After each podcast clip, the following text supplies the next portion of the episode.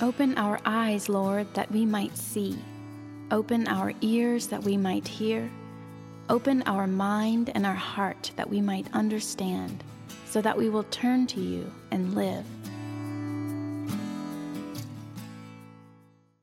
When Jesus spoke in the gospel reading, the rich man was shocked, the scripture says. And then he tried to explain himself to the disciples, and the disciples were perplexed. I wonder, whenever we read the scriptures, are there moments, at least every now and then, where our reaction is to be shocked or perplexed? Because if there's not, then we, at least according to the story of the New Testament, have probably not always heard Jesus right. And I think I have to say, as a preacher, if sometimes you don't walk away from my sermons shocked or perplexed, uh, other than just because I don't know what I'm talking about, um, then I probably haven't done my job. Open our eyes, Lord, so that we might see, and open our ears so that we might hear. Open our mind and our heart so that we could understand, so that we would turn to you and live.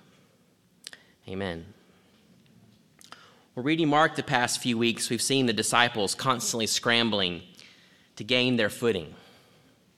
They're constantly moving around and shifty, trying to grasp hold of this, this life that now seems so unsecure to them.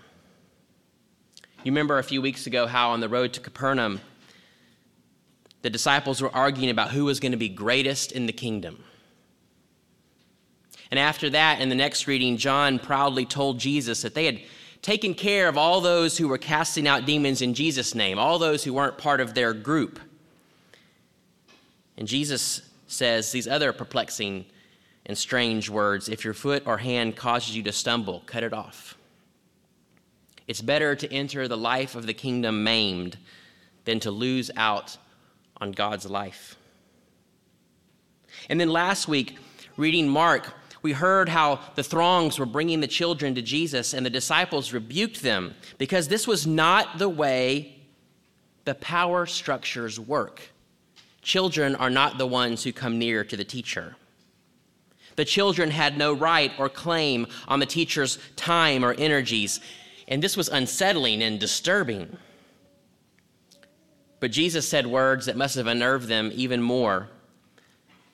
Truly, I tell you, whoever does not receive the kingdom of God as a little child will never enter it. And you can imagine the disciples' confusion. What? You're saying it's the powerless? You're saying it's those who have nothing? It's those who have absolutely zilch to show for themselves? It's these people who best show us about our life with God. What are you talking about?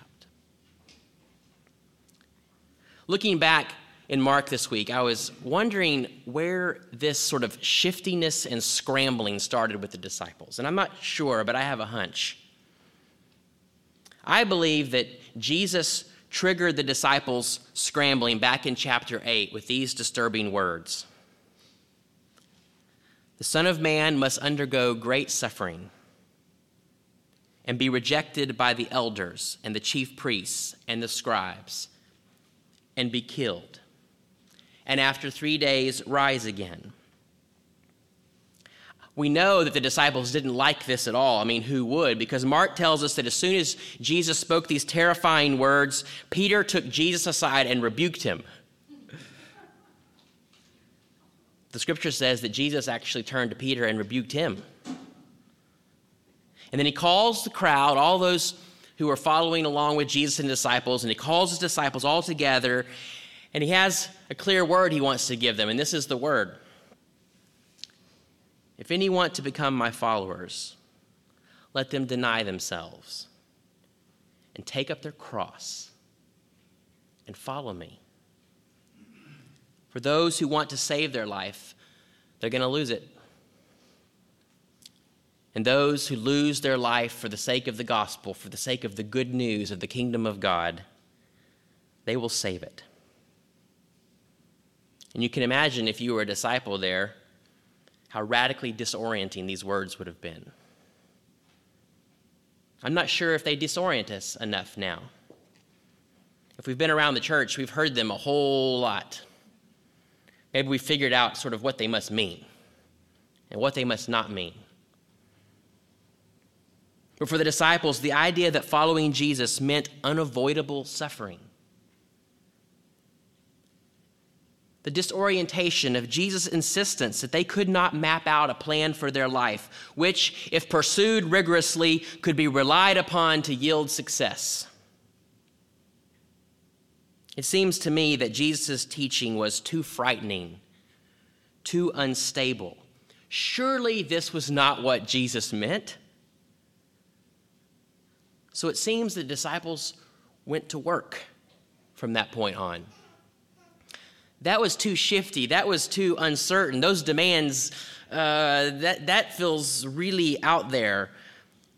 So they began to do things to figure out how they could assure that their life, their well being, their prominence, their security could be fastened once again. How can we make sure that we're at the top of the line? How can we remove ourselves out from this disorienting place? And how can we clarify things so that we make sure that others who aren't following the regimen as we are don't get what's due to us? At every major juncture in my life, as I look back over my story, marrying Miska, deciding to have kids, wrestling with whether or not I had believed in God, coming to be the pastor at All Souls, every single time there was great fear that I now recognize. And it seems that every time I had that fear, there was absolutely no guarantee of any good outcome. I remember when Miska and I uh, broke up for the second time. This one, she had had a ring on her finger, and had to hand it back to me. And, you know, I was still in seminary, and so I was very, very spiritual. And I remember driving back from Arkansas to Texas with a ring now in my pocket that she was supposed to have on her hand. And so I did a three day prayer fast. Now, I like my food, so you know that if I fast for three days, there's serious, serious problems. And you know what God told me in those three days?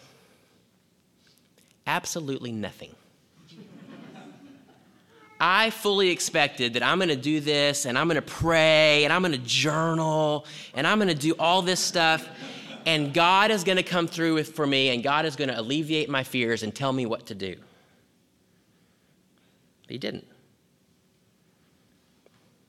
And this is not the moment where I point to how things have not cratered for us yet, because they may. There is no promise for any person in this room that our life will go well. And I know the stories of some of you in this room, and your life is not going well. Some of you are facing the darkest moments that you've ever known. I've been frustrated this week. I remember uh, Thursday standing with Miska in our kitchen and saying, Why does it always keep coming back to this? I'm 43 years old. I've been a pastor for 20 years. Why does it always keep coming back to what it was when I was in high school? Which is God just saying, Will you give me your life? Will you give me your life? Will you trust me? And not trust me that everything is going to turn out as I hope. Just trust God. I think now we have two boys. I know a number of us here, we have kids. It raises it all again. We try to save for their college. We try to keep them away from, you know, the drug crowd. We kind of try to map out and hope we just get them to 25 alive and in one piece. And we can't control it. I can't control if my boys are going to believe in God. I can't control if they're going to die when they're 17 from a horrible moment of drunk driving. I can't control who they're going to marry. I can't control if they're going to go to college or if it's going to be a good one or if we can afford it. But then today, Mark gives us the clincher. One who is the exact opposite of the little children approaches Jesus. It's a wealthy man. And he comes to Jesus and says, Good teacher. And I'll be honest with you, I'm going to assume really good motives here. Good teacher. What must I do to inherit eternal life? And I imagine at this moment the disciples' ears perking up. I imagine Peter thinking, well, finally, yes, that's exactly what we've been trying to get out of Jesus for months now. What do we have to do? Tell us exactly how to secure this kingdom thing. Tell me how to map out my life so that we're certain that we don't lose control, so that we're certain that we end up where we want to be. How do we assure this thing? And Jesus says, Why do you call me good? No one's good but God alone. In other words, are you calling me God? And if you are, do you think perhaps that might change our question?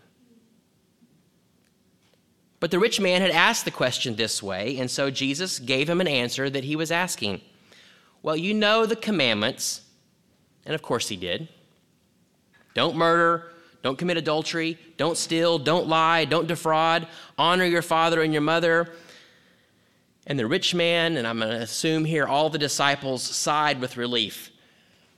Finally. Isn't it interesting? I hear that, I'm like, oh gosh. Finally, great. It's hard, but now at least we're getting somewhere. Now we know how to earn the kingdom. Yes, of course, the rich man said. I've kept all these since I was a little kid. I have no idea what to do with this guy at this point. I just have to keep moving. I don't know. And Jesus says, Well, there's actually one thing that's lacking.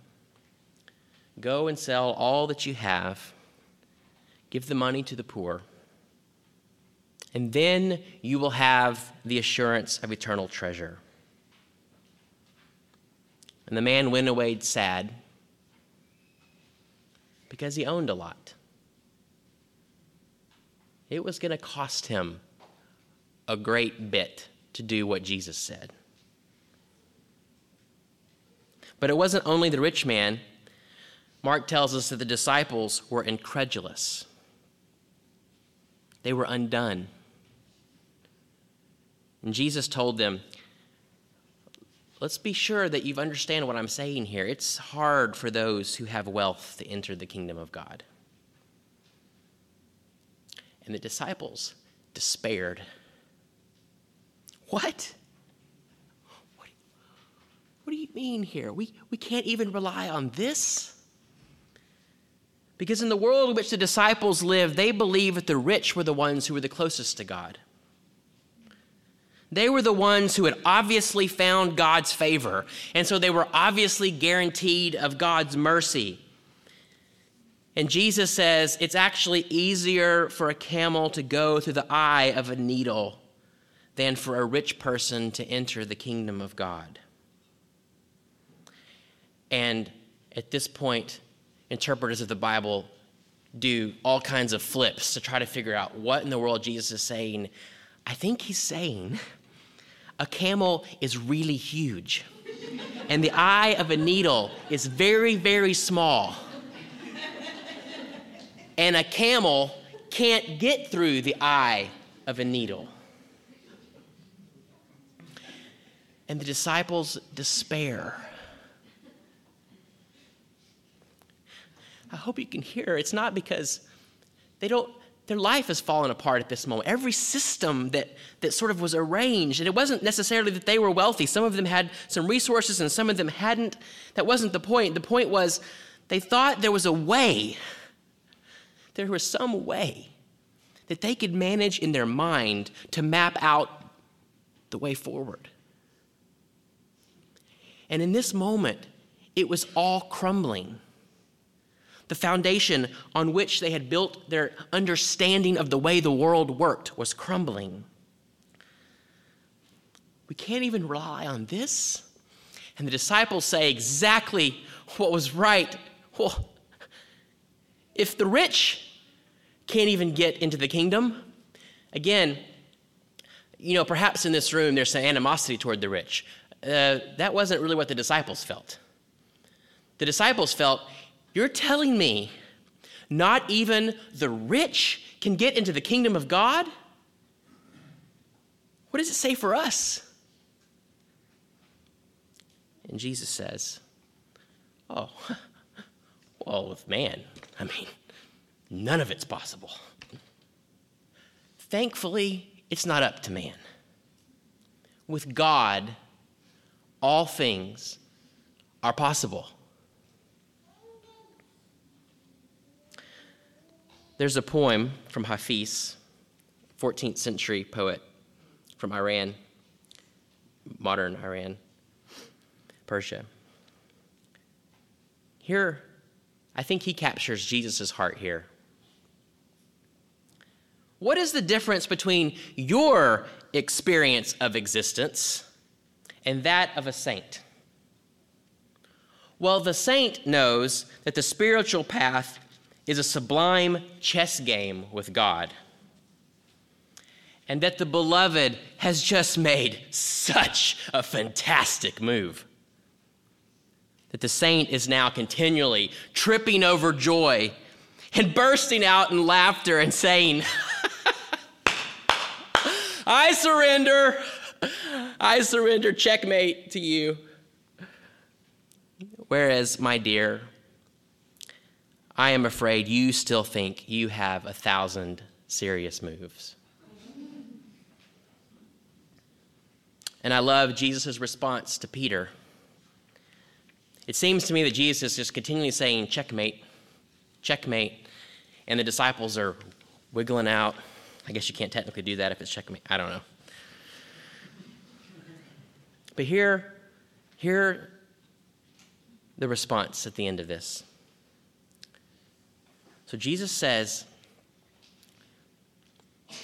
there's no guarantees. You can't count, you can't count on any of the systems by which you work and manage and maneuver.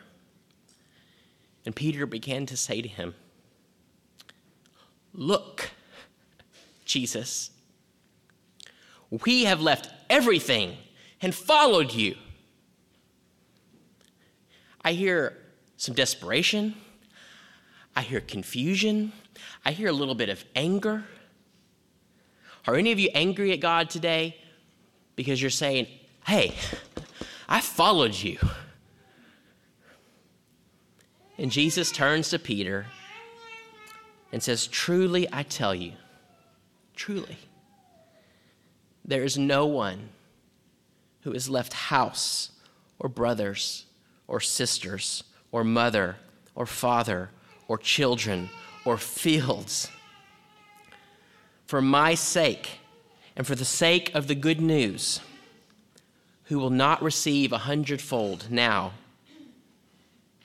in this age houses, brothers and sisters, mothers and children's, and fields with persecutions. And in the age to come, eternal life. But many who are first will be last, and the last will be first. He didn't rebuke Peter. He didn't soften his words either. He even said some things that, again, I don't understand. I see people who don't get all of that in this age. Jesus simply assured Peter that in the end, all would be well, that true life, the good life with God, would be his, that it would cost Peter everything, but that when the final story is told, it would be worth everything. And so we say all that to say that this week we begin to prepare for taking on our community's rule of life. And I think the lectionary gave us a gift today. Because this is precisely where we must begin. With the conviction that our life, the good life that we long for, really does require God. And we are invited to let go of our life and to name Jesus as Lord. And our rule of life rests on the foundation of the creeds, which is the true story telling us that God is God and that we are not. And it rests on the foundation of our baptism, where we are literally buried in the water. And we trust that that preacher burying us in the water has the good sense to pull us up before we stop breathing. Because this is how we enter God's world, which is through death and we rely on God for every day of our life that follows. Because baptism is more than a one time event, it is a way of life. It's a way of life for a people who've learned to abandon themselves to God, to cry uncle, to say, I surrender. It's a way of life for a people who've realized that we really, really, really don't have any other serious moves.